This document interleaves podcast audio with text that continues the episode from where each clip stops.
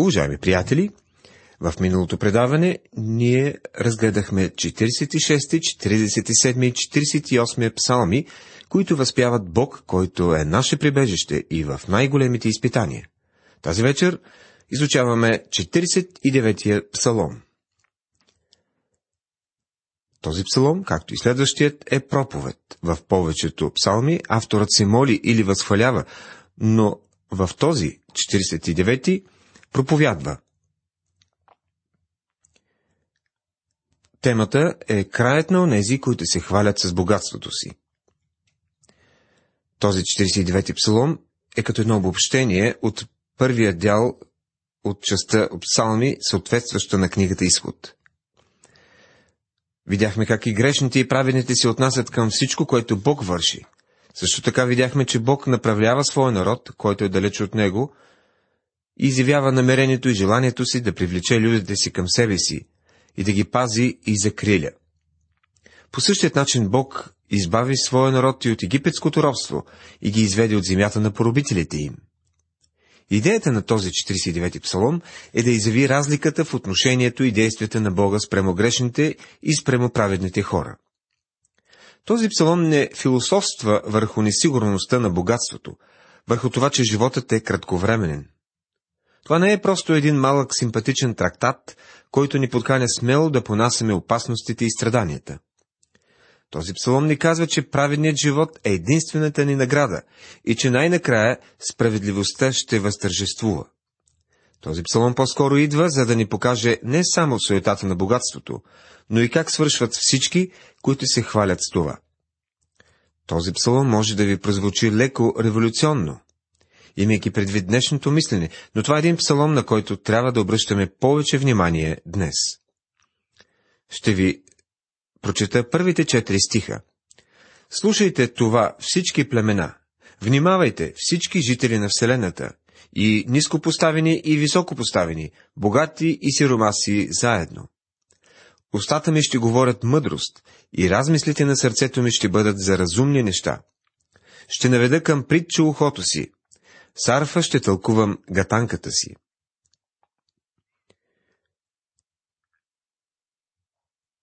Тези стихове са въведението на псалмиста към изложението относно суетата на света и възможността да направи хората щастливи. Всички хора, може би знаят, и затова нека всички да поразсъждават дали техните богатства биха им помогнали в деня на смъртта. Това, което псалмиста се опитва да направи в този и следващия псалом, е да отправи вика и гласа си към Божиите създания и да ги накара да слушат. Същото можем да видим, отваряйки първата глава на книгата на пророк Исаия. Това, което псалмистът се опитва да направи тук, сме го срещали вече в книгата Второзаконие.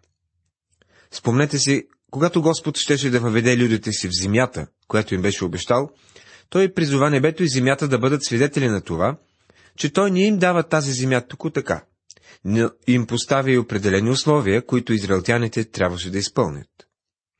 Бог избира да каже това под формата на песен. Слушай небе и ще говоря. И да чуе земята думите на устата ми. Второзаконе 32 глава 1 стих. Така започва песента на Моисей. В тази песен Бог призовава небето и земята да станат свидетели на условията, при които Той ще засели израелтяните в обещаната земя. След около 800 години по-късно, Бог е решен да изгони людите си от земята им заради греховете, които вършат. Той отново призовава небето и земята да бъдат свидетели на това, че изгонването на израелтяните от страната им е съвсем справедливо и правилно. Бог призвава всички хора да чуят следните думи, които може би притесняват и смущават някои от нашите слушатели. Ето ви петия стих. Защо да се боя във време на бедствие, когато ме обкръжи от вред беззаконието? Веднага възниква и въпросът. Кой задава този въпрос? Дали псалмиста задава този въпрос? Дали пък този въпрос не си го е задал някой уверен в себе си богаташ? Може би този въпрос е зададен от някой праведен човек, който страда несправедливо от ръката на грешниците. Може пък този въпрос да е зададен и от хора, които са в нужда. Вярвам, че това е бил въпросът на някой беден човек. Много често ние сме в позицията да проверяваме и да изследваме мотивите на богатите. Защо Бог е позволил някои хора да бъдат толкова богати? Какво ще им се случи на тях? Защо те живеят и разполагат с толкова много пари и богатства, а същевременно имат същите проблеми като всички останали хора? Има, наистина, група от влиятелни богати хора. И когато дойде време за избори, те постоянно ни говорят колко сме добри, колко сме интелигентни. Всичко това обаче те го казват, за да гласуваме за тях. Въпросът е, защо Бог им позволява да живеят и да разполагат с толкова много богатство? Защо Бог не прави нищо по този въпрос? Нека да видим какво ни казва Псалома за това. От уния, които се уповават на имота си и се хвалят с голямото си богатство, ни един от тях не може да изкупи брата си, нито да даде Богу откуп за него. Псалом 49, стихове 6 и 7.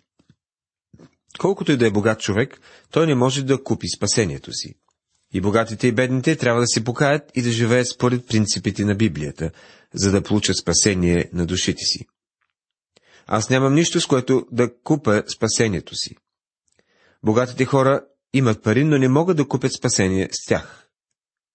Въпросът за спасението изравнява всички хора, и богатите, и бедните. Ако някой богат човек си мисли, че може да купи, да направи нещо или да даде нещо, за да получи спасение, то той автоматически излиза от границите на изкуплението, което Христос изработи за всички човеци.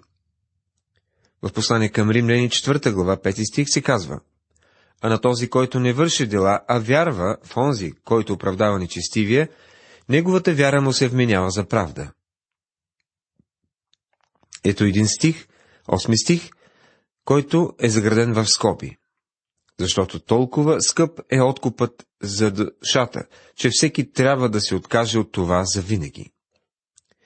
Тоест, богатите хора нямат достатъчно пари да купят спасението си. Всъщност, нито един човек няма достатъчно пари да купи спасението на безсмъртната си душа. Та да живее вечно и да не види изтление, се казва в 9 стих на Псалом 49 и богатите хора умират като всички останали.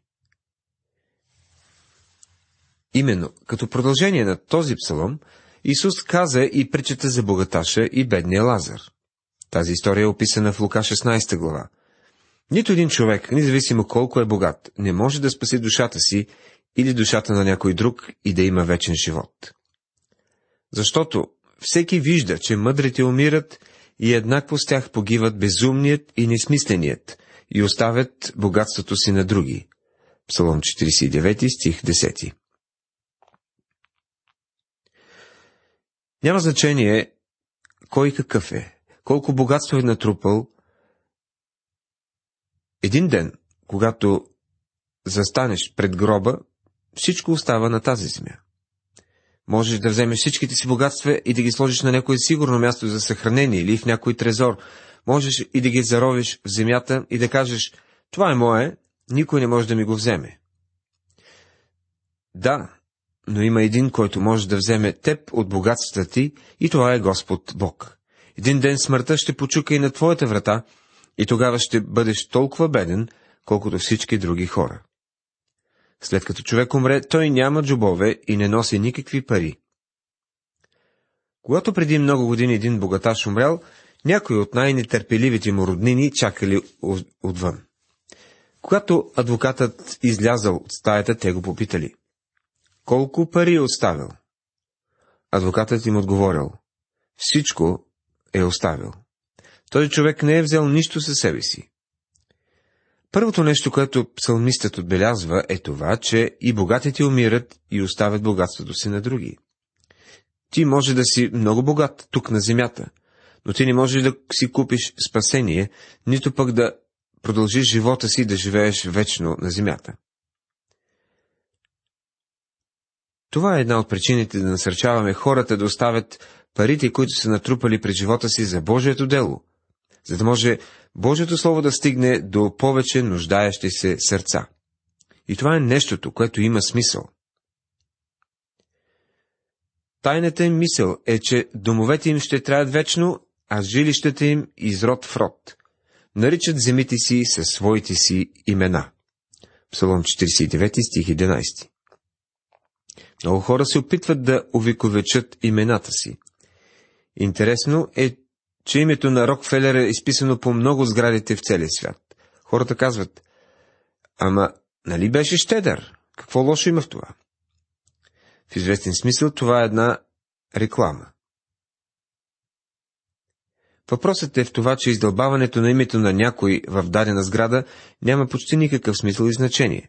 Един ден тези сгради ще бъдат разрушени и човека, името на когото е било изписано по тях, ще бъде забравен. Някои богати хора са мъдри, ловки, но не могат да се справят с смъртта, нито да избегнат удари, дори да вземат цялото си умение и богатство. Има други богаташи, които са брутални и някои са глупаци. Онези, които не правят нищо добро, макар и да ни причиняват много беди на света, нямат оправдание и ще погинат. Както богатството не им помага в часа на смъртта, така и почестите им приживе.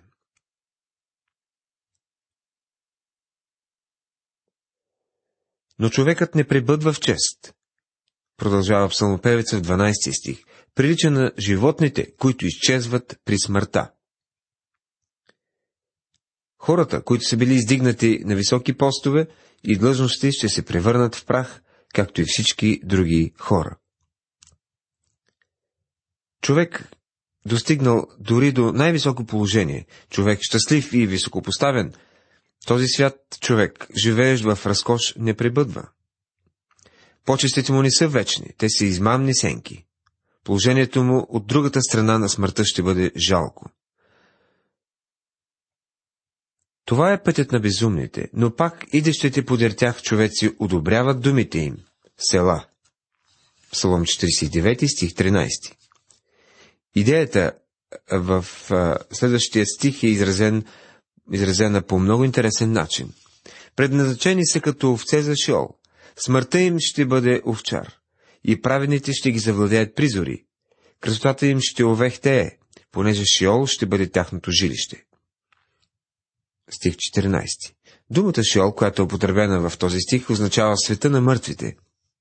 Богатите ще бъдат изпратени като овце в Шиол. Буквалният превод е Смъртта е техният овчар. За да се разграничи от богатите, Давид казва Господ е пастир мой. Смъртта е лъжливия овчар. Казва се, смъртта ще им бъде овчар. Тази част от стиха е доста интересна. Знаем, че овчарите хранят овцете си и ги водят на зелени пасища, но тук виждаме един овчар, който изяжда овцете си. Също в този стих ни се казва, че красотата им ще овехтее, понеже Шиол ще бъде тяхно жилище. Човек може да похарчи цяло състояние за луксозни неща, може да е пръскал пари за най-скъпите и най-хубавите парфюми, да се е мазал с най-хубавите кремове. Но как ли ще изглеждат тези толкова хубави и луксозни неща след няколко години в гроба? В никакъв случай смъртта не е нещо хубаво. Но Бог ще изкупи душата ми от силата на Шиол, защото ще ме приеме. Села. Псалом 49 стих 15. Села е знак за пауза, за спиране, за да може човека, който чете съответния стих, да се замисли върху това, което току-що е прочел. Само Бог може да освободи и спаси душата ти. И най-важното в този живот не е колко си богат и какво богатство си натрупал. Това, което ще бъде важно и ще има значение, когато най-накрая преминеш във вечността, е дали си спасен чрез вяра в Исус Христос и дали си Божие чадо. Тук се описват основанията, поради които праведните могат да бъдат спокойни. Защо не трябва да се страхуват от смъртта?